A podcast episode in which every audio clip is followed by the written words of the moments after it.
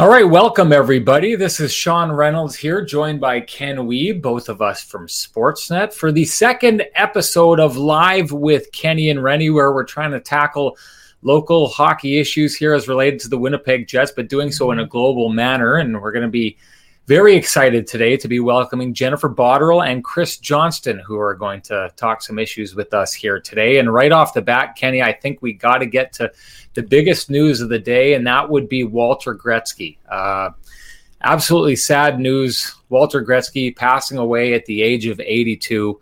Um, this guy has been a part of Canadian hockey lore for absolutely so long. Uh, I mean, I, I remember growing up as a kid uh, he, you you felt like you knew the guy. He felt like he was your grandpa, or that he had some kind of association to your life. Um, just meant everything to hockey fans in Canada. Seemed to be you know one of those as Canadian as you get kind of guys, uh, and it seems like so many people have a story uh, because he was so accessible. You being one of those people, tell everyone about your Walter Gretzky story. Yeah, Sean, uh, I was a university student back in 1998 at the University of Regina, and uh, with someone who had some intentions of getting into the sports media industry, I wanted to get to a game at Maple Leaf Gardens before it closed, and that was the last year of the seat of the of the historic building. So, uh, four buddy or three other buddies from Altona took the plunge to Toronto uh, for Wayne Gretzky's last game uh, at Maple Leaf Gardens. Uh, as someone who grew up in Manitoba obviously Wayne's connection with those you know Ultimate Oiler teams was something that as a young teenage fan you watched all the time. So i thought what a, what better chance? And it just lined up with the schedule during the christmas break uh, after exams flew to toronto. Uh, prior to the game uh, you know one of my friends jody hildebrand is a huge gretzky fan a gretzky collector of jerseys and things of that magnitude. We went to gretzky's restaurant uh, before the game for our pregame meal and lo and behold, uh, four four kids from Altona walk into Gretzky's restaurant, and who do we see at a corner booth? Uh, none other than Phyllis and Walter Gretzky. Uh, at first, you have that little bit of um, you know hesitance to interrupt, but it was also it seemed like a sign from above that that you had to go over and say hello because you knew the welcoming nature of Walter, who you know for years had been welcoming people into his own home um, to show people where it all started for Wayne. And, and our, experience and our interaction couldn't have been uh, more pleasant. Uh, Walter was so incredible, incredibly kind and gracious. Uh, he posed for pictures with us, and, and lo and behold, he also gave us the the advice on which tickets to use. Uh, my, my other friend Corey Friesen, uh, he was the one who got the tickets, but he got two sets of tickets. We weren't sure uh, which ones to use. So naturally, we had Walter there. So we asked Walter, uh, you know, blues or greens, and he said, well, you know, uh, when I used to take Wayne to games, uh, we sat in these seats. So uh, we used those seats that game, and uh, Gretzky had two power play assists. But the moment was so much more than just the game itself. Uh, here was a hockey icon now playing with the New York Rangers. Uh, and the fa- the building went absolutely bonkers when he got those two power play assists, and and the farewell that they gave him on his way off the ice was incredible. But again, for us, for, for us four kids from Altona, that initial interaction at Gretzky's restaurant with Walter was uh, was one none of us will ever forget. I know Walter had had some health issues lately, but uh, this is still incredibly sad news uh, for not only the hockey community, but he was a Canadian icon. Yeah, my favorite part about that story, Kenny, is that you're not in the industry yet, right? Like we get access to, you know, and it's something I'd like to talk with CJ later on in the story or later on in the show. But we get access to so many athletes and and you know sometimes people who were your childhood heroes. But I I love the fact that you're not Ken Weeb, the sports reporter. You're Ken Wiebe, the want to be sports reporter, and that Walter Gretzky still has that time for you um, for me, I just think, like honestly, I, I don't. I think it's hard to. Uh, it, it's hard to overstate what he meant to hockey in Canada. I mean, are there backyard rinks in everyone's backyard if not for Walter Gretzky? Like, I think he revoli- revolutionized the position of hockey dad in this country. I mean, w- once you know you saw those videos of Wayne Gretzky as a young kid skating around the ice, every hockey dad is trying to get their kid skating before they can walk, is the old saying, right? And I just think you know how he handled that, uh, and, and not only that, but the positive message that I think that he brought to that role as hockey dad. If you followed how Walter Gretzky um, uh, handled Wayne Gretzky, uh, you were a dad who treated your kid with respect. You were a dad that tr- told your kid that you know the sky was the limit, uh, but you were a dad that didn't seem to put undue pressure or too much on, on your son. And uh, I just think what a phenomenal example and how lucky were we as Canadians to have had as much access as we did to Walter Gretzky uh, in the time. Uh, going to be immensely missed and what a loss here in Canada. Um, we should move on to the other story of the day, and that's in the North Division, the Calgary Flames firing Geoff Ward and bringing their old coach back in, Darryl Sutter. Um, your quick take on this, Kenny? Yeah, Sean. I mean, I, I, was writing my column last night after the Jets game and uh, tuned into the the end of the Flames game, and all of a sudden on Twitter things are happening, and you're like, whoa! It's just one of those things that make you that just catch your attention. Uh, right away, uh, you know, Ryan Leslie was on our you know inaugural program last week and said that if things didn't turn around quickly, Geoff Ward could be in trouble. And mm-hmm. um, well, lo and behold, Brad Treliving uh, makes the change even after a you know fairly dominant win against Ottawa. We know this had been in the works. We know there are quarantine issues to sort through. Obviously, Darryl Sutter is uh, an iconic comes from an iconic hockey family.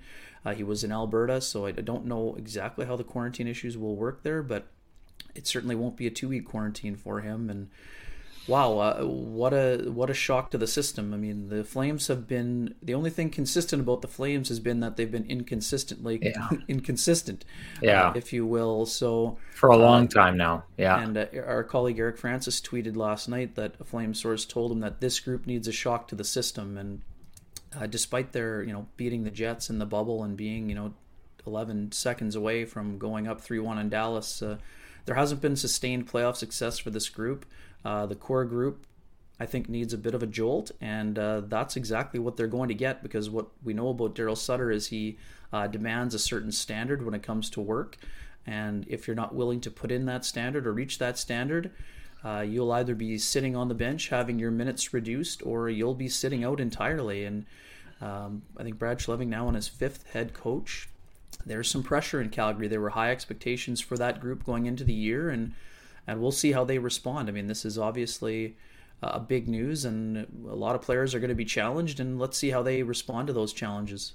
What does this mean for the Winnipeg Jets? I mean, I take a look at this, and I think if the Winnipeg Jets are going to make the playoffs, and I don't want to entirely write off the Vancouver Canucks. But for simplicity's sake, let's just say the way the standings shake down right now, for the Winnipeg Jets to miss the playoffs, they're going to need to be passed by, you know, not just Edmonton, who's in the neighborhood, but both the Montreal Canadiens and the Calgary Flames, two teams that are going through this process now of in a very short season trying to figure out new coaches, figure out potentially tweaks to the system, trying to figure out a new personality. He's trying to get them going. And I mean, I, I love the idea of a shock to the system, but if you're taking a look at the Montreal Canadiens, the very real fact of the matter is they made a coaching change. They've lost three of four games since. Yes, they earned points in three of those four games. Um, but they are a team that's learning on the fly, and we're very open about talking about learning on the fly. To me, it has to be an advantage for the Winnipeg Jets that they're set in their system. They know what their coaches want from them. They've got a pattern of behavior that is working and paying off for them right now. And the fact that they're at this stage right now, while the teams that are chasing them and need to outperform them to get to the playoffs are still trying to figure things out, I think that bodes extremely well for the Winnipeg Jets.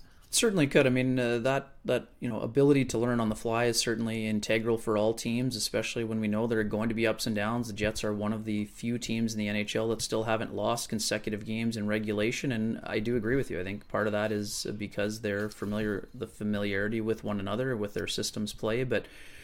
I think it was a matter of the status quo was not going to be acceptable in either place anymore, and I think we've already seen some uh, massive improvement um, from the Montreal Canadiens in those games. I mean, they've had, I mean, only probably two bad, two mediocre to poor periods, um, maybe three in that three game set with the Jets specifically, and we know they played quite well against Ottawa. So they are learning quickly. I mean, the the Calgary Flames are a group that um, needs to to get going. I mean, they, they've had they've had nights where they've been exceptional. I think uh, Brad uh, Brad Treliving told Eric Francis, I think yesterday, they've had a lot of A games and then they've had a lot of D games. They've had no B games. So if you can't find that middle ground, it's going to be awfully tough uh, to be competitive in the in the North Division. And the Flames are at that you know precipitous place where they don't want to fall out of the race, and they believe they've got an excellent team. They've got a Vezina caliber goaltender and they think they should be doing a better job. So uh, we'll see how it works out for them, but it'll be definitely a fascinating storyline to be following, that's for sure.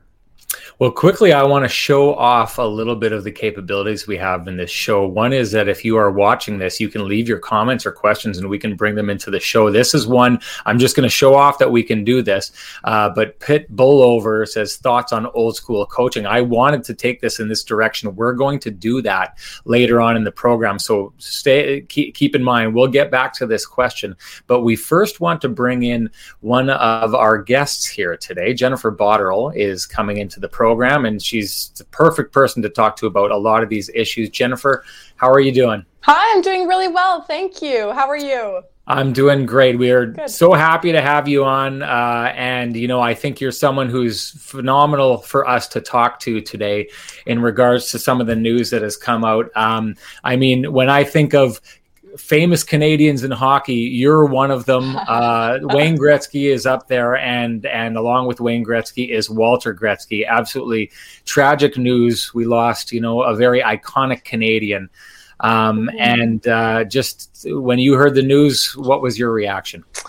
Well, I think uh, as a Canadian involved in the sport of hockey, you can't help but have an extremely emotional reaction. And I had the absolute privilege to to interact and to get to know Walter for different events. Uh, we did a number of features and and uh, community events with hometown hockey. And, and many years ago, I worked on, on Gretzky.com. And so we did a lot of different mm. projects where Walter was involved. And I mean, what a what an amazing human being. I mean, he raised the, the greatest hockey player, but it's his personality, right? He just brought so much joy and sincerity and enthusiasm, you know, everywhere he went. And what else was fascinating about him is that he he had time for everyone. You know, he people enjoyed his company, but wherever he was at any event, he was in high demand, but he would make time, you know, to interact with, with everyone. So um, many fond memories for me and uh, just an amazing uh, legend in terms of his personality and what he brought to the game as a human being. Well, Ken, that's that that's the story Ken just told before oh, you got on. As uh, b- before he was Ken Weeb, the sports reporter, uh, he was Ken Weeb, the hockey fan who saw him yes. at Wayne Gretzky restaurants and went and yes, yeah, very interesting. Um, uh, your dad is another famous hockey dad, um, and a hockey dad who who really kind of revolutionized the sport himself and mm-hmm. in tackling things from the mind side mm-hmm. of things mm-hmm because you know so much about that through your dad what do you think it was you know psychologically that made walter gretzky special?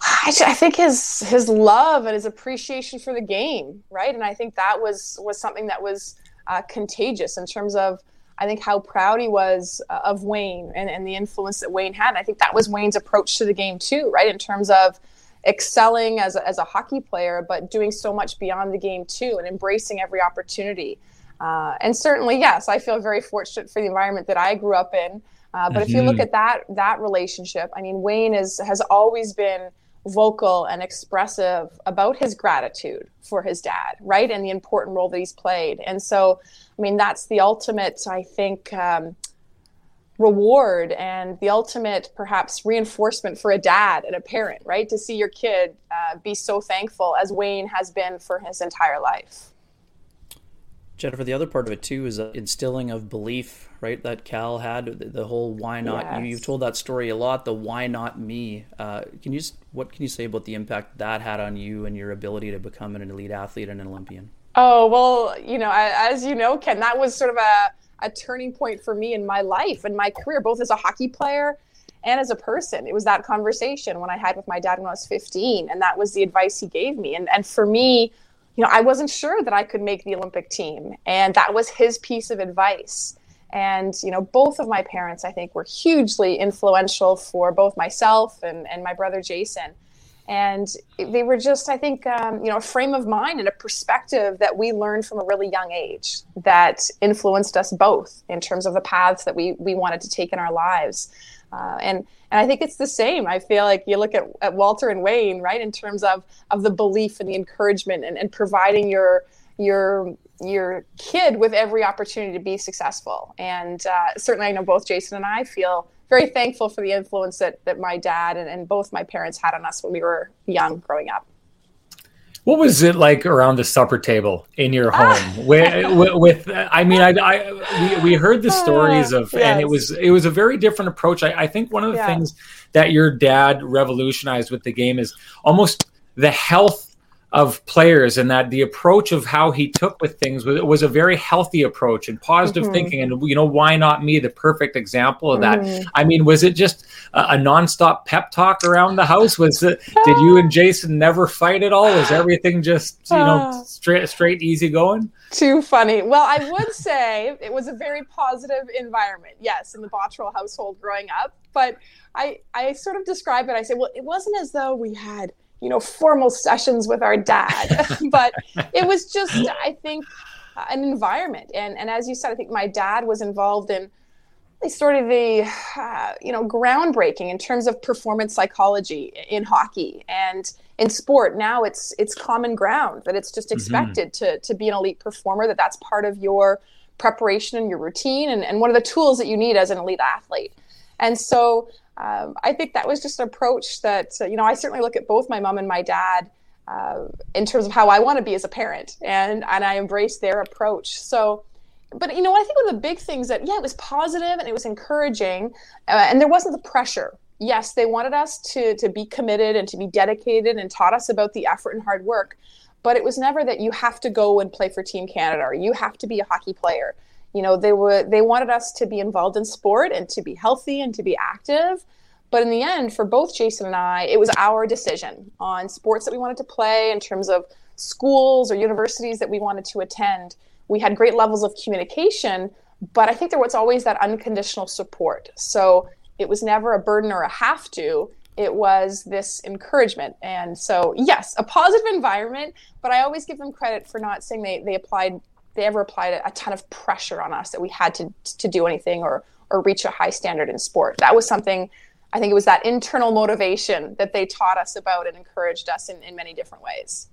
Yeah, and what and what did that combination of the the passion and mental toughness and internal motivation play in that 2010 experience for you in Vancouver, Jennifer? Uh, yes. You know, obviously that season had had some challenges, but yeah. uh, it ended with a pretty big impact uh, on the golden goal. Oh well, thanks for asking. Good memories for me uh, from uh, from 2010, and I think as an elite athlete, you're going to have different phases in your career. And, and I remember even after 2006, so that had been my third Olympics, and I kind of wondered afterwards. It's such a demanding process in terms of the Olympic preparation and as an elite athlete, um, and so I wondered, do I still love the game? And after reflection, I said you know absolutely. And i still believe that i'm getting better as an athlete and that i i believe that i can help this team be successful at the olympics uh, in canada. And so i mean same thing. It, it was not a perfect year by any means both personally or as a team. But i think when you came down to it to that that big moment which was you know it was it was the ultimate moment the biggest moment in in our athletic careers olympic gold medal game in canada. Uh, but i think that's that's what all of that preparation had, had led to in terms of how I wanted to feel as an elite athlete, in terms of embracing that moment. And there, there was actually a feature that was done on my dad and I leading up to the Olympics. And it's, it, you know, my dad was in Winnipeg, we were training in Calgary. And they said, Well, what advice do you think your dad would give you, you know, in that moment? And so I answered the question in Calgary. He answered it in Winnipeg, and we had the same answer. You know, I said, I think he'd tell me to just enjoy the moment, uh, is what I think he'd say. And so you know, you talk about as an athlete with an ideal performance state. And I always said I played with a free mind and an unburdened heart. And as intense or competitive as the moment may have been, uh, it's also enjoying it. And I think that all came together both personally and as a team. in 2010 in that gold medal game. That it was intense, but I felt great. We felt great as a team. Uh, and we loved that moment. And I think that's what helped us to perform so well on such a big stage. Jen, you keep talking about that moment. How often do you replay that moment in your mind? I mean, but when you're lying down, head hits the pillow, does that just replay every night before you go to bed? I don't know if it's every night, but it certainly fills my heart with lots of gratitude. And you know, you know, it was so special because so many people shared in it, and that's that's what made it. The people that that told us stories, and the mom from Winnipeg that went to the outdoor rink the day after, and her daughter who was six year old, years old would just practice her celebration on the ice. It was those kind of moments that made it, I think, resonate and really hit home. And so, uh, yes, I carry those very close to my heart. I don't know if it's a daily celebration, but it is, uh, I think, a sincere or a continuous moment of appreciation appreciation for for that opportunity. Yeah, and as someone who was in the building, uh, the look on your face as you came together with Marie-Philip Poulin after scoring that goal, I think that pretty much told the uh, story of the entire experience for you. Uh, we, could, we could talk about this all day. Uh, we only have a few more minutes with you, Jen. Uh, let's transition to your to your new role, which you're excelling at. Uh, you've had a chance, you've had an opportunity to watch the Winnipeg Jets the last couple of weeks here. Uh, what are your thoughts on your hometown team and, and, what direction they're taking on this season? Yes, well, I always follow the Jets, right? From from growing up in Winnipeg what are they, they're impressive. Right? You look at the the Jets and their top six. I mean, it's fun to watch them play. And uh, you know, even last night I was doing a show and, and just the pregame we were watching, and it was a Connor roll. You know, I sort of just sat. I I just said the the, the show. I said, you know, I just like watching him play in terms of of what they bring. And you look at the chemistry and and I think the the depth of of talent on the Jets team. Uh, it's great to see. I think people are evolving. There's been you know a couple recent lineup changes. You know, Pionk's really stepped up tremendously this season uh, in terms of the way that he's playing the game. Uh, and so you look and you've got outstanding goaltending. So you think about pieces that you need to be competitive, not only in the regular season, but to you know potentially make a really solid run in the playoffs. And the Jets have all those pieces. And it seems as though right now they're just kind of finding their stride in terms of putting all those those pieces together and in terms of being committed right for an entire game. And and so yeah they're on a great stretch right now. And i mean personally being a forward like i said i like to see all that fun chemistry. There's been some beautiful goals. Uh, so i think there's a lot to be excited about in winnipeg. Yeah and one of those forwards sorry sean uh, oh, yeah. paul stastny i mentioned this by text yesterday. I think yes. Uh, you being a cerebral player and a person who's always versatile, what do you appreciate most in, in watching his game, both on the ice and having that ability to be a connector and what that means to a team? Oh, I mean, that, I think that's something that I was always focused on, right? If I could be on the ice or on the bench and making my teammates better. And I feel like with Stastny, that's what you see. He's so engaged on every play. And whether it's being committed to his his player off the face off or the, the the finish offensively or making a beautiful pass you know when you watch him play it's just that that constant engagement of you know working hard when he has the puck for some beautiful plays but it's also his effort away from the puck and what's he doing to make the other players on the ice better. And so yeah he's he's amazing to watch i think because of the number of, of i think levels right and different elements that he brings to his game that of course it'd be it would be nice and, and fun and enjoyable for for other players to get the chance to play with him because he's focused on on bringing that engagement. And naturally that's going to create opportunities and space and, and good chances for those of that that are on the ice with him Jennifer, I want to kind of explore the idea of of the mental toughness of this team. I think you're a great person to do it with. Um, just the fact that this team really doesn't lose back to back games, uh, and they come with that mindset where they say they tr- try to get a chip on their shoulder every time they lose. I mean, that's not easy to do. If it was as easy to do as as they you know, as just saying it, other teams would do it. They're yeah. They're extremely good at what goes into being that team that can be that mentally tough for that duration throughout a regular season to be a team that really has yet to slump so far this mm-hmm. And that's a credit to uh, a number of people, right? In terms of your coach and, and, Maurice, he's always very insightful, and I think that's contagious to your team. But also, you know, the the chemistry and that you have and the dynamic on a group to to be invested in that and to to not panic but to respond right if you if you lose a game it's it's not getting you know disappointed, saying, "Well, what can we learn from this and be better for the next game?" And you've seen that with the Jets uh, consistently throughout the year to say, "Well, what can we learn from that?" And let's be motivated to be better next time when we hit the ice. And uh, like I said, I think players and coaching staff deserve credit for that.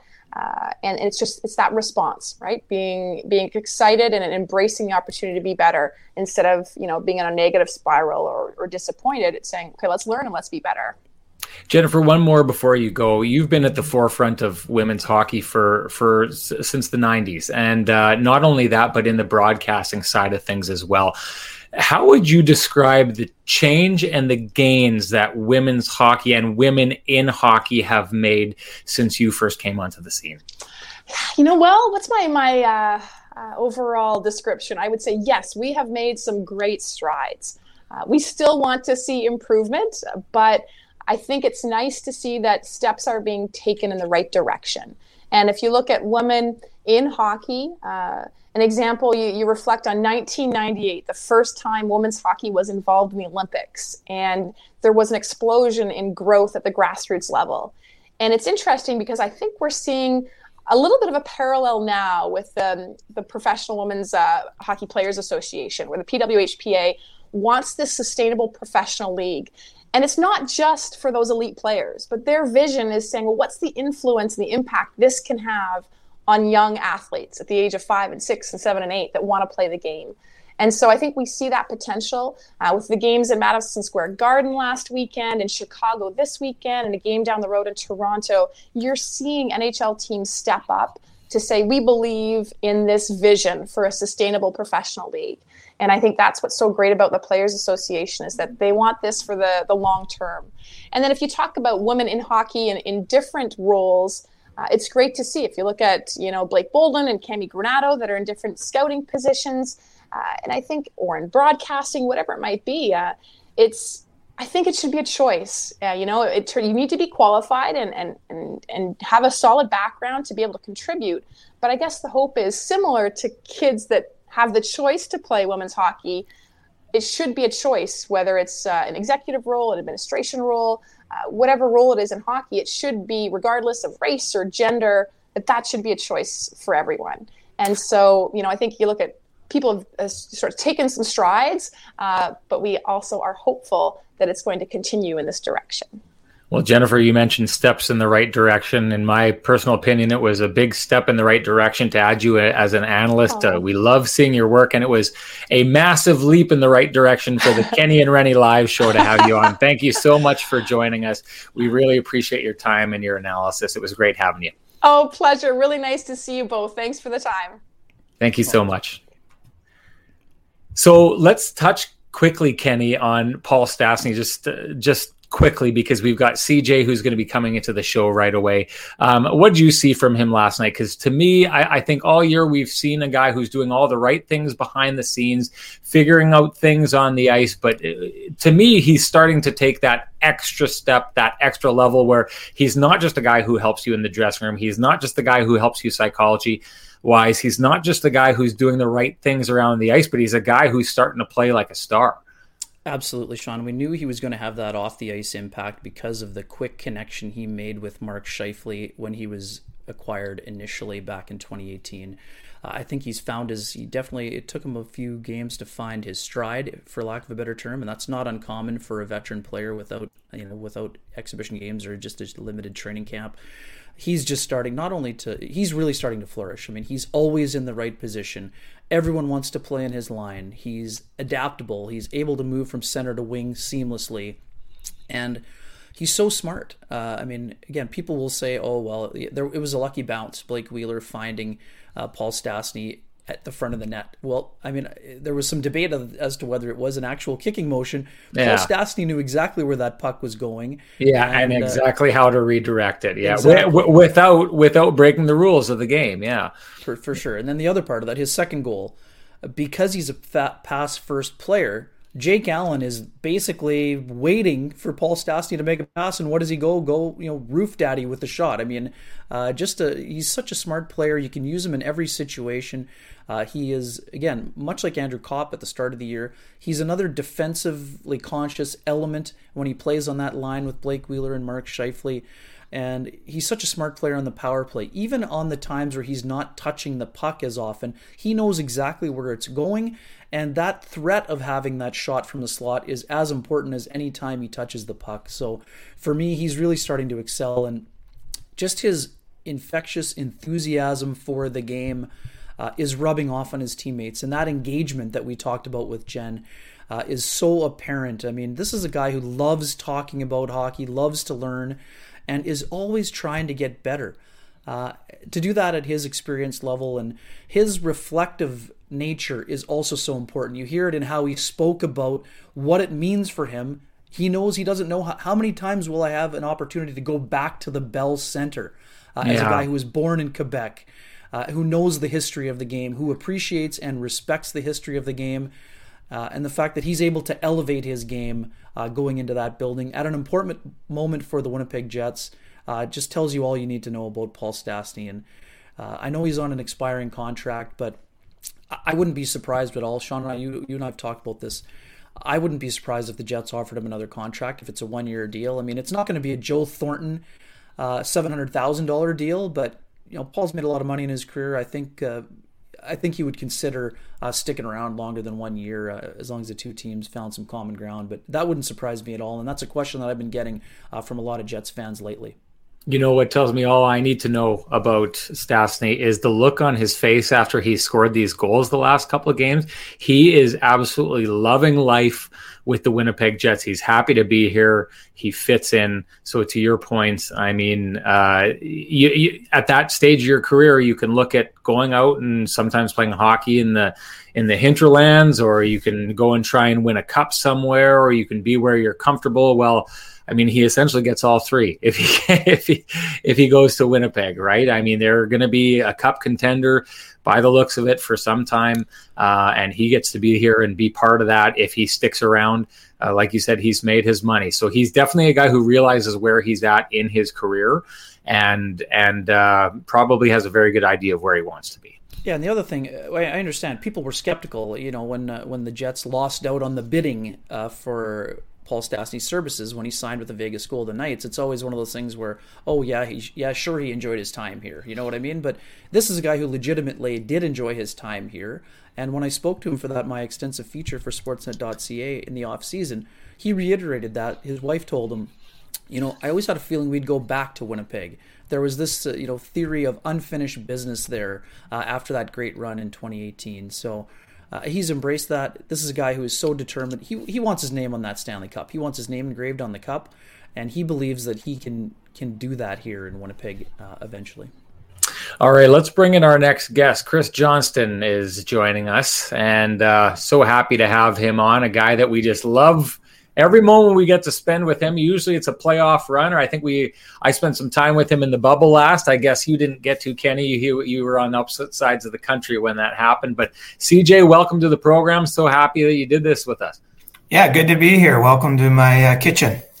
Excellent. Friday morning coffee.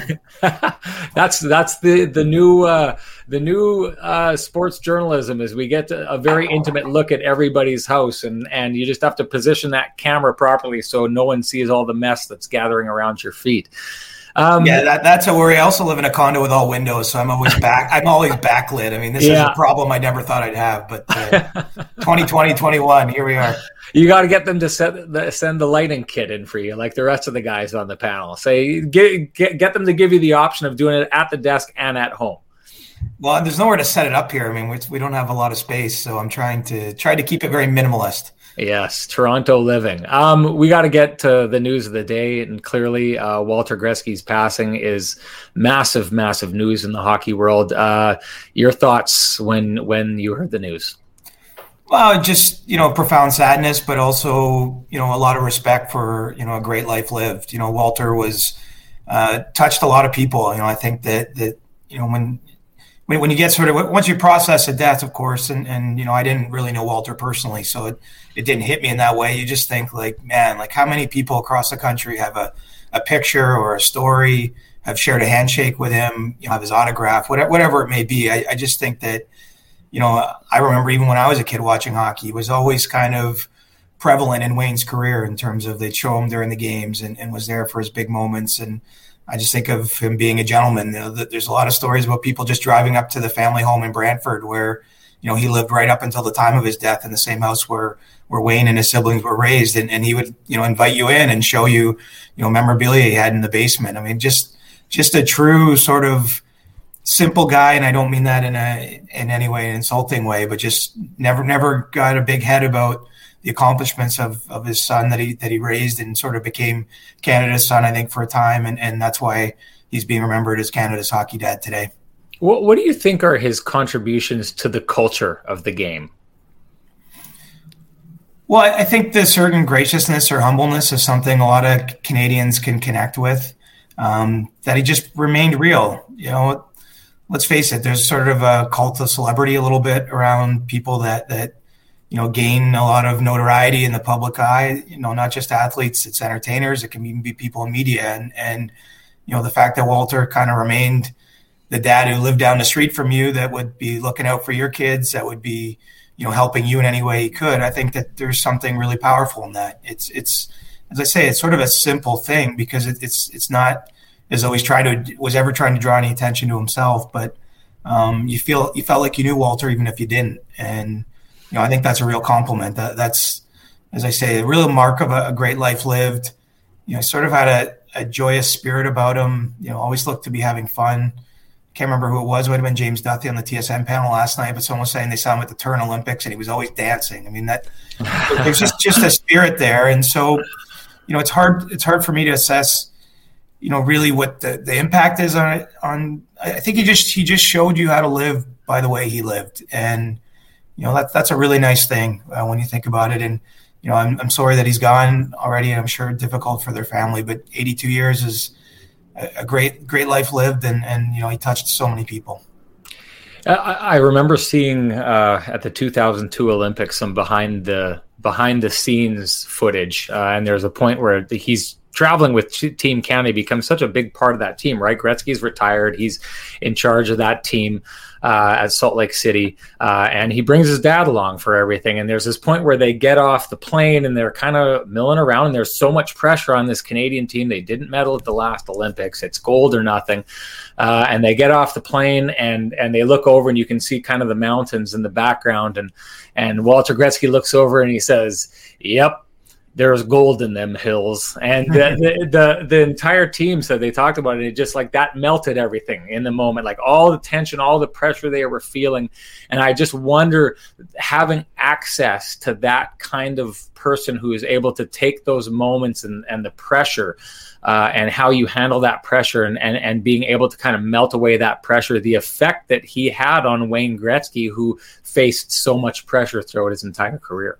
Right, and I think when we're even assessing sort of his impact more broadly, that that perfectly encapsulates it. Maybe he didn't take things too seriously. You know, the ho- hockey parents in general, I think, have a rap, you know, a little bit uh, being too involved in their kids' lives, too crazy. The dad pounding on the glass, you know, sort of these these images that that you know we, have all seen, you know, covered in, in, media and what have you. And you know, he always seemed, I think, a little bit more to be just a, a gentle guiding hand, not not as forceful not putting you know extra pressure on his kids and and you know I think in that moment you're describing that that's sort of what he's doing there for Team Canada. You know I think that um, maybe maybe a little bit less of the, the, the domineering force in his his kids' lives, uh, and just just sort of steered them you know more quietly in the right direction, let them pursue their passions, and obviously Wayne's passion took him right to the pinnacle of our sport.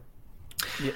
The other thing too, CJ, for me, he was such an ambassador for the game, and he wanted you to enjoy the game also, right? Wasn't that a big part of his personality and persona? He wanted you to love the game as much as he did.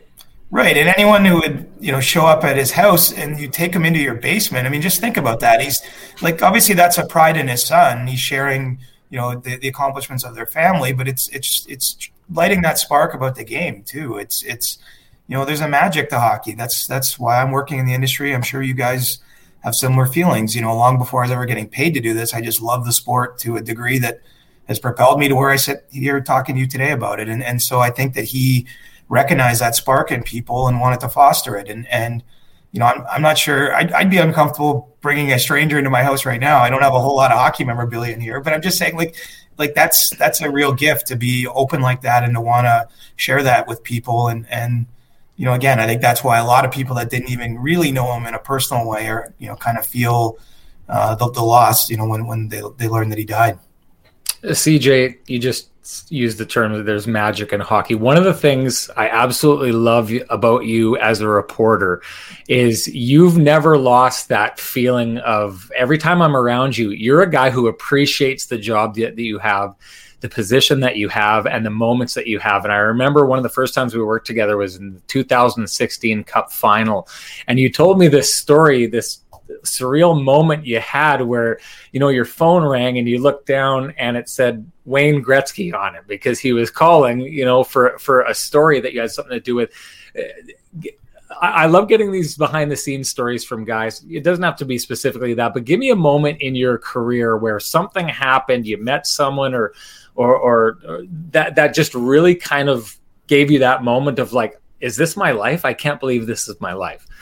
Well, I'm fortunate that I, I could choose from a number of stories that, that fit that bill. You know, the one that I think stands out most to me personally um, was in at the Sochi Olympics in 2014. Uh, the team, the, the, men's team, wins gold, and it's sort of a mix zone set up for the media. We do that, and then I was walking through the hallway back to where you would write your stories, the media room would have you. And I bumped into Bob Nicholson, who at the time was still running Hockey Canada before he, he'd gone to Edmonton. He's like, CJ, come with me. We're going to have a glass of wine. And he pulls me into this little sort of restaurant roomy thing.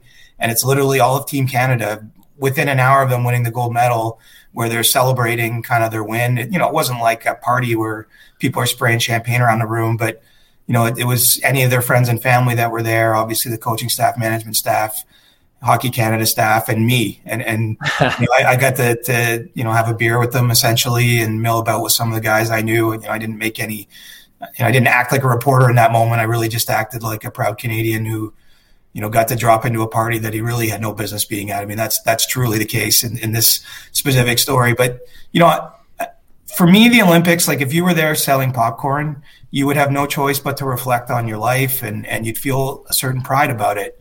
I, I, can't explain it. There's like kind of a magic in that too. Um, you get to the Olympics. You know, I'm not like an outwardly proud Canadian. I'm not painting my face red on July 1st. You know, obviously I have a pride in our country, but uh, when you get to the Olympics, you feel something different. And so for me to just have been there, I think uh, you know I was that whole two or three week experience.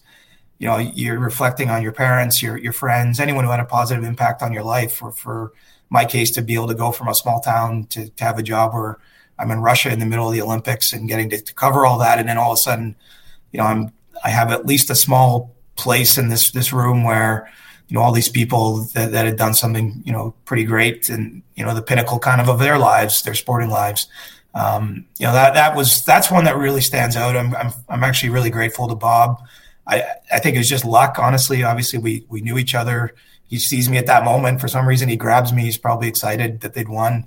A lot of pressure off his shoulders, and you know, I actually brought a pint glass home from that room, uh, just every once in a while to remind myself that like I don't really know how uh, how I really found myself there, but I'm grateful that I did.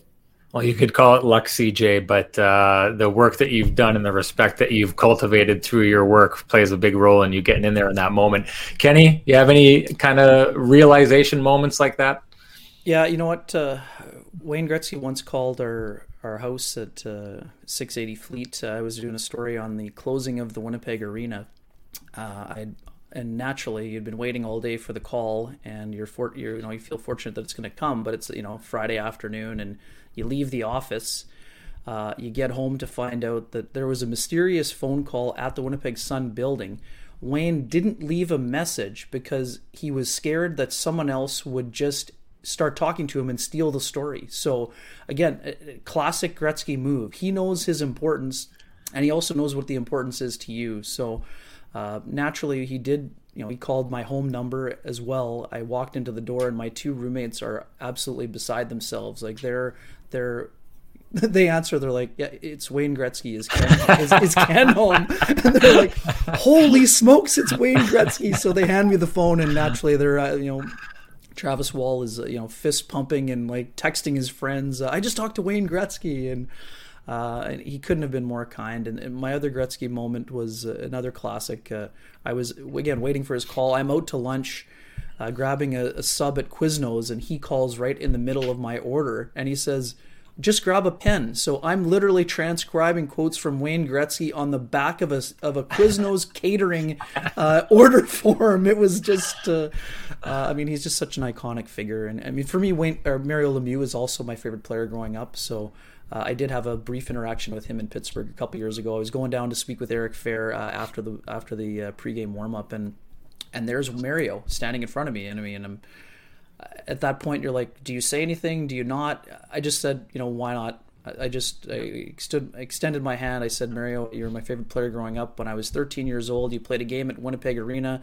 I was sitting two rows behind the bench in a Penguins jersey. Badger Bob said hello and uh, he said, "Hey, watch that 66 kid," and uh, and he he chuckled uh, and he went on to the elevator. And I mean, it's just one of those things where uh, we're around great people and athletes all the time, and that's part of the business and it's normal. But that was one of those moments that kind of almost stops you in your tracks. And yeah, uh, he couldn't have been more kind. And I said, I mean, it was one of those times where I, I wish I had asked the security guard to take a picture, but I think, as all people always say, it's that mental picture that you'll always have with you, and that the interaction was so kind. I mean, you always hear the phrase, you know, never meet your heroes because they never live up to the standard. Uh, that couldn't have been more false when it came to Mario Lemieux. He, he, could not have been more kind.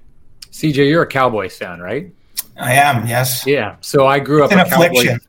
Yeah, these days. Yeah, I, I mean, I went to high school in the '90s, uh, so I was right in the heart of the best time ever to be a Cowboys fan. Uh, and a couple of years back, I covered the the Super Bowl in Houston, where Tom Brady has the miracle comeback against Atlanta, and so we have to set up a Tim and Sid hit with Michael Irvin. And so we go to his hotel and set up in the business center. And uh, Michael Irvin's doing the first hour of Tim and Sid, and I'm going to go on the next hour. And when he's done, like I'm this diehard Cowboys fan, and it always kills me that in the '95 NFC Divisional Championship, uh, Deion Sanders just absolutely gets away with murder on Michael Irvin, just like penalty after penalty, and it's not getting called. And it always drove me nuts. And so when he finished uh, his his thing, I, I, just couldn't help myself, and I, I, was like, "Doesn't it drive you nuts what Deion Sanders got away with in, in that '95 championship?" And and he turned and he thought I was like jawing him, and he's like, "Oh man, you cut me deep here, right? and Ryan Moynes is with us, and Moynes is like, no, no, you don't get it. This guy's a diehard Cowboys fan. He won't shut up about this game back in '95. And then he comes over, and then for the we've got he he finishes an hour later. I'm going on Tim and Sid, and it's the Super Bowl, and he's Michael Irvin. He can go anywhere he wants, and he sat there for that hour and talked with us. And you know, he's yeah, people talk about like you'll get around professional athletes and if you're in a scrum with a professional athlete they'll tell a really bad joke and for the most part everyone laughs really hard because it's just nice to have some levity right but that guy could do stand up he's hilarious and at some point uh Moinsey says to him which of your super bowl rings are you going to wear on air and he said oh i forgot my super bowl ring so he hops on he calls his brother who's driving down from dallas and he says he says yeah, I need you to stop by the house and go in the safe and get my Super Bowl rings. And he's like, no, no, you know where they are. They're over here. And you can hear him kind of starting to, his brother starting to jam in the background. Hmm. and the line, it was hilarious because he says to him, he says, hey, hey, you bring those rings or I'll put my hands on you. I'm kidding, but I ain't lying. And we, we just cracked up laughing because it was just, he was a hilarious guy, so generous with his time. And, uh, those are just the best moments for us uh, when we get into this kind of stuff uh, as we get paid to talk sports. And speaking of getting paid to talk sports, we should get back at it. Uh, Calgary Flames firing Geoff Ward and bringing in Darryl Sutter, uh, the second casualty so far in the North Division. Uh, were you surprised? I, I was surprised with Darryl Sutter. You know, I, am not necessarily surprised to see the, the, the shoe drop in some ways in Calgary because it's pretty clear – uh, that Brad Treliving wasn't happy with the direction of his team. You know that it kind of really sputtered. Uh, you know in the middle part of this this season so far. But you know, I didn't see Darryl Sutter coming. I didn't hear any rumors about that. Didn't see any out there. And then, you know, that that news landed pretty late last night. Um, you know, I, I, can understand it on on one sense. We've we've seen lots of teams and lots of sports. The Jays brought back Cito Gaston, for example, at one point. I mean, I, I, you like to sort of go into your past and think that you might channel something, but I'm fascinated to see how this one works out because, you know, with respect to Darryl, he's not exactly today's man in the sense of you know his approach and you know the the way we've seen you know a lot of teams go, whether it's the Leafs going with Sheldon Keefe or Dominic Ducharme in Montreal, kind of more. Um, you know, they have a specific style with how they communicate with players. I think you know maybe a softer touch than, than what you think of as the old school hockey coach, and you know that's not the way, of course, we describe Darryl Sutter over you know what's been a great career for him. Now, would the idea be that they've tried the softer touch in Calgary for a couple of years now and it really hasn't worked? I think so. I mean, look, they strike me as an organization that, you know, they've had doubts about their team for a while. You know what I mean? They keep trying to run it back. And, you know, it, it, quite frankly, I think if there was a good enough trade market at some point for either Sean Monahan or Johnny Gaudreau, they would have already moved on. You know, I think that they've certainly had those discussions the last two summers with other teams. But you know, when it came down to the sort of cost benefit analysis, trading them for for not equal value didn't make sense. You know, they didn't have to go to, to for going sake, but they couldn't get back something that made enough sense for them. Uh, so you know, I see this as a little bit of a hail mary in the late stages because you know I think they're going to encounter potentially those questions again unless maybe they turn the season around. Uh, you know, it's not impossible. You're dealing with a short season here you know, I don't think the Flames, I think they have underperformed, you know, compared to their talent level. You know, I had them as being a team I thought could actually challenge for the division lead entering the season, and they're not in that position now. They're they're, they're scraping, fighting for a playoff spot. But you know, th- there is a scenario where this plays out, where this turns their season, everyone gets on board. You know, they have a playoff run. I, I don't think that's impossible, and, and that changes certainly how this offseason looks. That's coming, but you know this this is this is sort of a hail mary kind of scenario uh, in my opinion uh, to to try to get what they can out of that team in this short season and you know jobs are on the line you know that in a few cities but but in Calgary especially. Ken, I know you want to get in on this. Just I want to bring in this viewer comment here quickly because I find it fascinating. Is it fair to call Sutter old school because his Kings teams were possession juggernauts? The interesting idea of of him being ahead of the curve analytically if not maybe ahead of the curve in how he treats his teams. Yeah, I meant old school specific to how he, he talks to the players. I mean, when he was Kings coach at one point, they barricaded him out of the dressing room. Yeah. Like the players didn't want to hear from him anymore. I mean, that that is the opposite of the Jon Cooper style, or you know, even Sheldon Keefe, for example, in Toronto, I've gotten to know fairly well. Like he's not as outwardly effervescent as someone like Cooper, but I know that there's a lot of give and take with the players. It's it's a little bit less you know, it's not John Tortorella, you know, hard ass, you know, which is where Darryl Sutter is. You know, it, look, it's worked. I, I'm not suggesting at all that it can't work.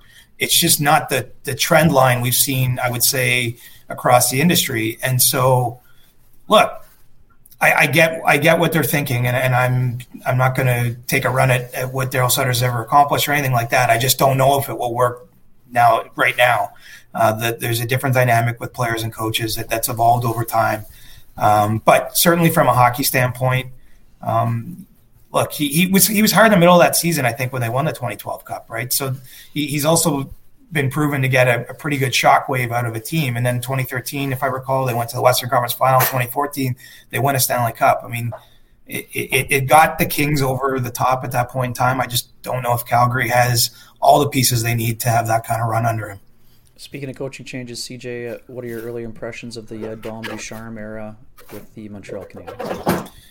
This is an interesting one because I, I think that this is someone if given a long enough period of time, it's going to work in Montreal. But I don't know if he's going to get extended that, and, and so obviously, you know, a little bit slow out of the gate in terms of results. But you know, I've seen and and heard from people that, watch the the Canes closer than I do that that you know you've seen already a lot of stylistic change to how they play. You know, I, I, do think he's a good coach, but you know, we all know he's got the interim label. Basically, everyone in their front office um, and coaching staff is is either on an expiring contract or one that expires after next season. But you know, they're they're literally an organization that if if this doesn't go well, if if they aren't able to turn around, if they miss the playoffs, you know, I think that you could see pretty widespread change there, which may include, you know, Dominic Ducharme not being brought back. And so, you know, that that is the question to me. Does he get a long enough timeline to to do everything he wants to do? It, it's hard to take over any team midseason, I think, in terms of really affecting the change in, in vision you want. It, it's especially hard in this schedule. You know, it's it's this is a demanding schedule for every team in the league. You know, basically play every other day or even more than that on average. Um, you know, between now and the end of the regular season, they've not really got the goaltending they, would hope to get, and that that affects you know what you're doing. I think of that game in Winnipeg where they they had the puck the whole night and still lose, lose in overtime, um, and so they only get one point. So you know, I like the change. I like what he brings, but I, I just wonder if he'll get the leash he needs to to really show his best. All right, CJ, ring the bell. Ding, ding. It's time for the big showdown. Canadians, I don't, or sorry, the Jets, I don't want to put them too far down the road because they have to play the Canadians yet, but they've put themselves in a position where, regardless what happens when they go into Toronto next week, it's going to be number one versus number two. Uh, I had an argument with Borno from Sportsnet a couple weeks back online about which of these two teams is the deepest in Canada. Uh, your thoughts of the showdown between two teams that are increasingly setting themselves apart from the rest of the group? Well, it's it's going to be interesting from the Leafs end because they had a series. I don't know if it was three or four weeks ago. It was when Claude Julien was still coaching. That you know at that point Toronto Montreal were one two, and yeah. that was sort of played up. And then they just went to Edmonton, and, and, Edmonton had been on that really hot run where they won eleven of thirteen games. They were one two, and that was played up. And Toronto ended up taking all three games versus the Oilers. So you know that that will be interesting to me is they've kind of from the Leaf side of things where they've been leading the division basically from the first day of the season. You know they, they've sort of been through this before, and and you know I wonder you know how they'll kind of respond to that. Um, but you know I, I, think it's fair. This is probably the real one too. I guess is the way I see it. Um, you know the the fact that that Hellebuyck to me is kind of like the, the swing position when when looking at the teams you know, I, I, think Winnipeg is a team, not just Toronto, but anyone really doesn't want to face because they, they are so deep, you know, especially offensively. I know they, they give up a lot defensively, but he's someone that could still win you the game. And and you know this division's a little bit short on that. You know, if with Carey Price no longer being the Carey Price of old, at least at least so far what we've seen this year and last year, uh, other than in the bubble, I guess. You know, he's the goalie that would scare me the most. If you're the if you feel you're the better team, he could still be a bit of an equalizer there. So um, I love seeing the, these three games in a row when, when you have teams that are competing for that. You know, the Leafs are very mindful. Like, I, you know, you guys are following the Jets much more closely on a daily basis than I am, but I know the Leafs are very mindful of their position in the standings. They've talked a lot about it. They don't shy away from not just wanting to win the division, but they want to win the division by you know as many points as possible. I think they want to prove beyond doubt that they're the, the team to beat in the North, and so I think they'll be up for those games, and and you know it'll be decided on the ice. I, I think it's a little too soon for anyone to say with with absolute certainty which team is the best. But but I love when you see them play one, two, three because I, I do think it does sort of prove prove out what we're we're thinking about the, the, the respective sides. How was uh, how did Sheldon Keefe get the defensive buy-in, CJ? I don't watch the Leafs as closely as you do, but that element of back pressure seems like it's uh, really elevated this year in terms of their defensive play. Uh, they know that when they have the puck, few teams can handle them. And also the second part of that question: What impact has TJ Brodie had on that back end in that quiet mm. defense position? Well, for TJ, it's actually given the Leafs a real top four. You know, I think that that's that's a real that that's a change that that's personnel driven uh, because the Leafs have really struggled to find a partner for Morgan Rielly that allowed Morgan to be used, you know, basically in any situation against any competition to play him as much as they want. And that's not necessarily a Morgan problem, but but he's a more offensively instinctive defenseman. He skates the puck really well. They like using him for zone entries, and so you know you need a responsible partner. I think that that can offset some of the the things that Morgan does best. And they just haven't had it. I mean, it's in some games last year it was Cody Ceci and and you know, not to pick on Cody, who's been picked on a lot by two different Canadian fan bases. I, I think you know if you have him on your roster, you want him on your third pairing, not your first or second. Um, you know, the Leafs have had probably low key the best Leafs acquisition in the last two years, in my opinion, is the Jake Muzzin trade that, that Kyle Dubas made.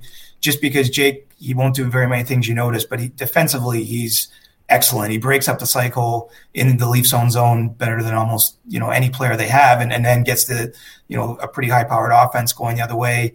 you know, they found a really nice partner in Justin Holl for him, you know, who counts as one of those, you know, defensemen I'm sure most people around the NHL really don't know much about, but is full value for a spot there. And so now they, they really have a top four. And, and, and they, they, definitely have not had that any of the past seasons uh, that they trusted. And, and, so I think that helps. And the, the buy-in you're seeing is, is though is the forwards. It's, it's the guys that score a lot of goals and put up a lot of points, um, you know, playing with that, that top four.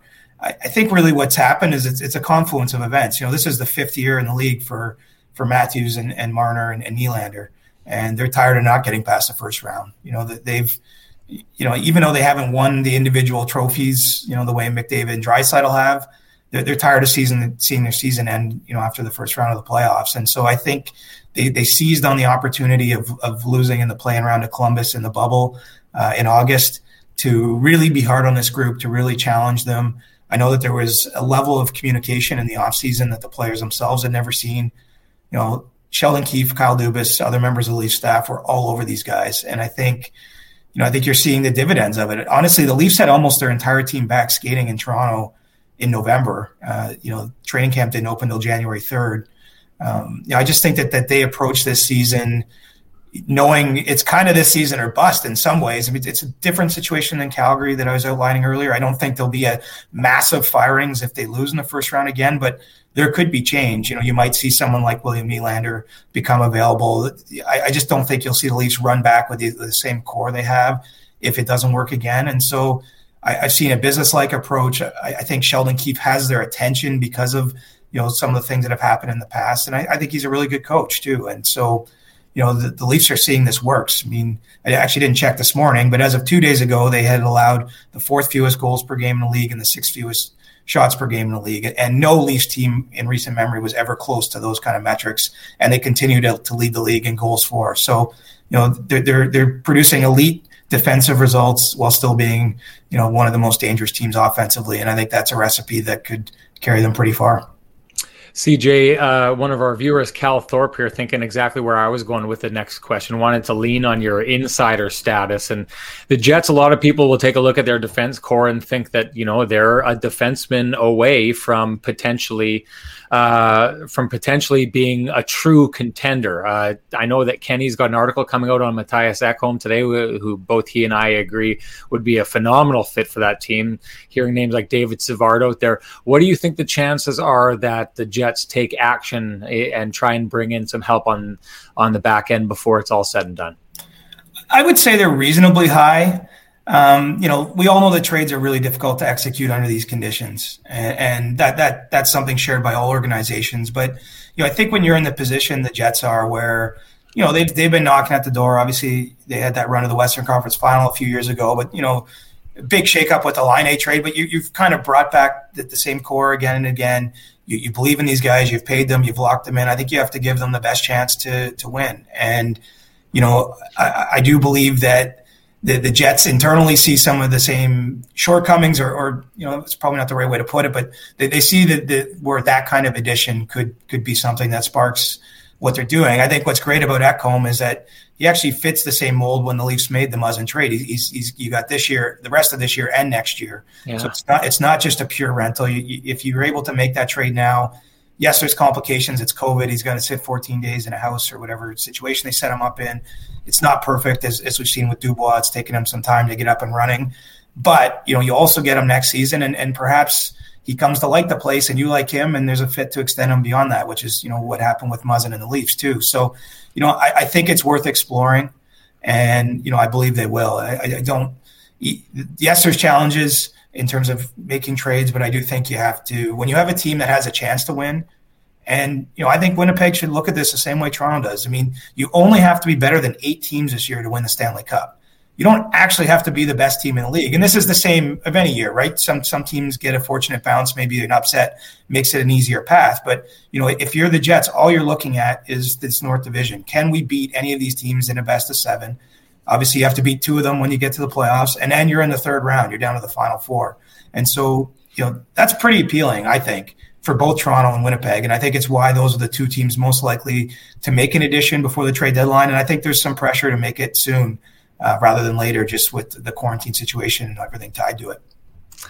CJ, before we let you go, uh, want to touch on one thing that you've uh, done some work on your Team Canada roster. And I don't know if you ruffled feathers in these parts, or I don't know if people are happy. You have Mark Scheifele on your team, but you have him as the 13th forward. Uh, how did he land in that spot in your mind? Well, it's really because I went through my lines and I knew I couldn't not have Mark Scheifele there, and not because of ruffling feathers, just because I think he's he's at that spot where he deserves that role. But it's really easy to say, okay, yeah, you're going to have any player that's sort of not a consensus pick. But then you, when you do the exercise, like you're, you're not not having Sidney Crosby play center for you. You're not having one of Nathan MacKinnon or Connor McDavid as a center, probably on the same line. You know, you start going through it. Like Brayden Point to me, there's no way I'm leaving him off my roster. Yeah, and so he was phenomenal in that in the bubble last year. He was phenomenal. He's just a gamer, man. Like that's the guy you want for me on a Team Canada, like third line there's no way Brayden Point isn't there unless there's some injury situation or something. But like if, if he's healthy, I don't think he's being left off. And so it's no disrespect to Mark. And I think the beauty of, of you know, the reason I went with the 13th center is look, the lines start one way and they end up a different way at all these events. It's hard to find chemistry even with elite players in such a short tournament. And I think he's perfect because you could play him on the wing, in my opinion, in that kind of tournament. But you could also move him up if there's an injury you'd feel very comfortable having him on one of your best lines with your best players.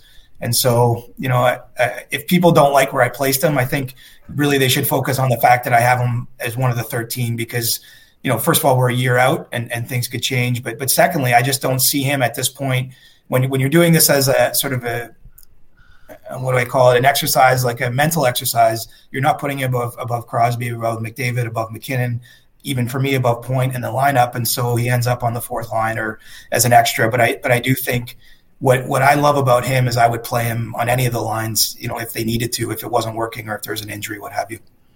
CJ, I like your explanation, and I believe that if you have ruffled some feathers, you just successfully smooth them. We really appreciate you stopping in, and uh, we'd love to have you join us in the future if you're able to. Yeah, anytime. And and honestly, you ruffle feathers no matter what. I mean, I, I can't. I actually don't have my list in front of me, and I did it a couple weeks ago. I don't remember who I left off. That would be on the bubble, but you know, I know I didn't have Taylor Hall there. Like you could you could take issue with anyone. You know, I actually think Canada. The one thing that we get a little too wrapped up in is we could almost choose any collection of the top.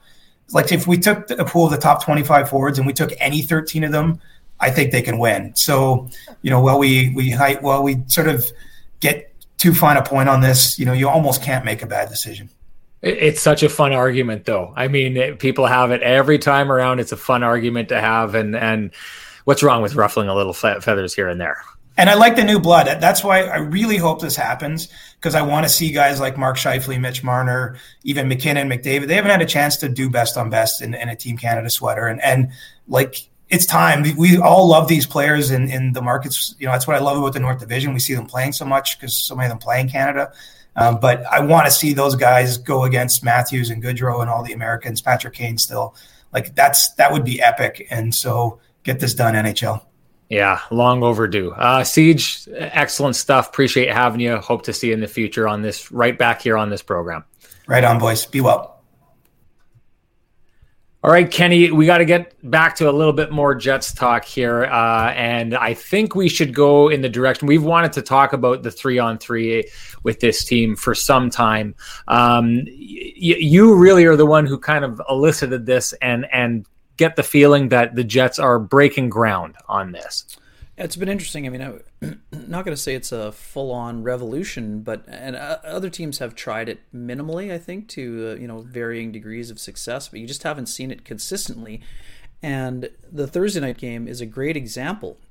Paul Maurice kind of hinted that he wanted to roll with more than one three-forward combination, and he backed up his words uh, in the game itself. I mean, you went through uh, two combinations. Uh, you, you started off with the Scheifele combination, then they went to Dubois, then they went to a two forward and one D, and then I think they went to two more three forward groups. I mean, uh, the aggressiveness uh, was excellent, and and their, their ability to defend is ultimately going to define if this is going to be a long long term play. Uh, the results uh, speak for themselves. Obviously, small sample size, but three and zero oh in that scenario so far, and it's not like they're giving up breakaways uh, when they're in that situation. I mean, I, I love the aggressive nature.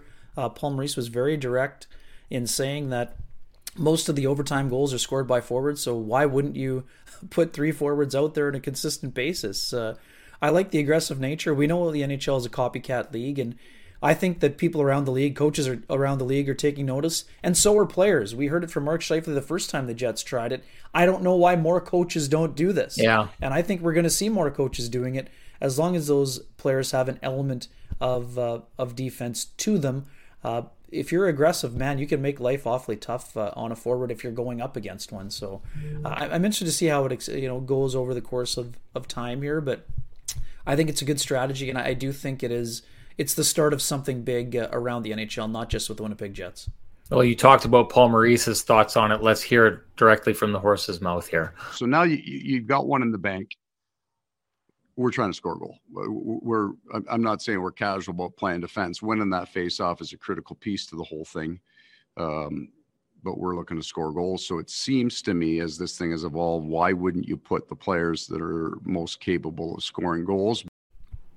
So the argument against that, why wouldn't you put the players who are most capable of scoring goals out there, is that a lot of times those players will be the ones that are are more likely to be scored on. Um, I tried to ask Paul Maurice about this last night. I think he misunderstood the question. They had to leave quickly. We couldn't re ask. But the one thing that I was very impressed about, uh, not only is their ability to to uh, win the draw the way that they've done that to start with a puck and then to hold on to that puck. A lot of times they're ending things really quickly so they don't really need to worry about the other team possessing the puck. But i thought last night against the montreal canadiens when the canadiens did get the puck that that aggression that you're talking about not only the the mindset of being aggressive putting three forwards out there who can go forwards and win the game for you but the way that those forwards defend is extremely aggressive. And uh, i mean I, i'm going to ask him about it again today.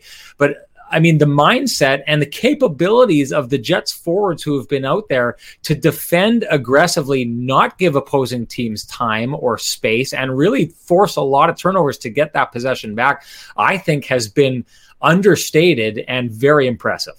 Yeah, it's that combination platter too, right? You're also seeing the examples of patience in the offensive zone, where if you don't have a clear path, you see a Nikolai Ehlers uh, kind of reset and go back into the neutral zone and try to get an area where you're picking up speed and making uh, life difficult for your opponent. So I agree with you. I, I think that the Jets were excellent uh, in terms of their defending. Also, I mean, there are usually going to be uh, you know prime scoring chances in a three on three just because of how much ice and ice is available and how much skill is on the ice.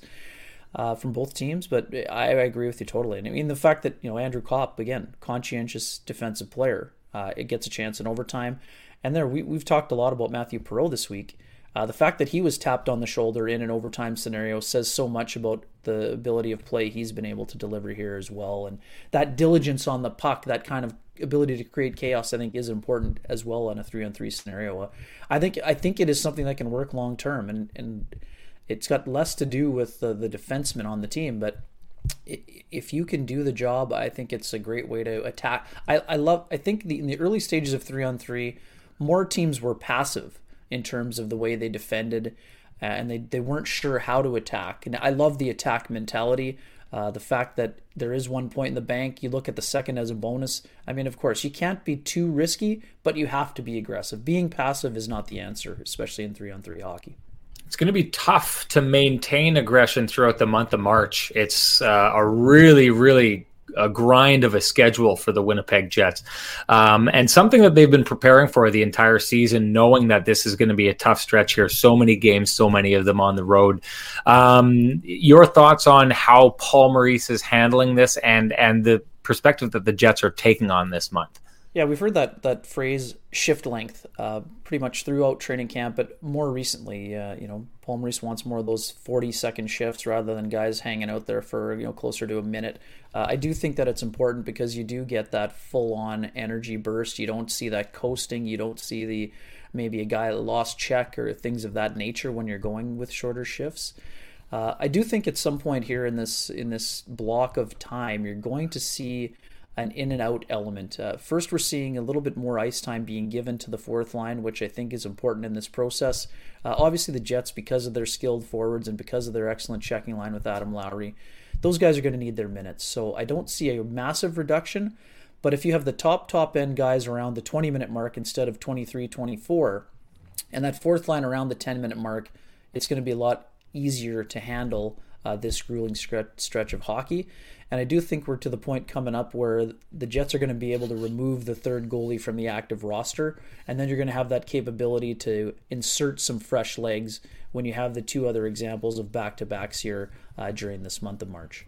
Well, Kenny, our time together has come to an end, although we'll probably just be back on the computer talking Jets later on today as they have their availability. Really want to thank Jennifer Botterill uh, and CJ for coming on the program, offering some phenomenal insight. Uh, I, I, was a real big fan of, of them on the program today. They were both great. Um, and want to thank everyone who's been tuning in. And thank you for all the comments. As you can see, we're able to get those into the show if you have questions for us or our guests. We love to bring them in. We love to interact with you. Thank you so much for showing up. And thank you for tuning in with for, for episode two of Live with Kenny and Renny. We will see you next Friday.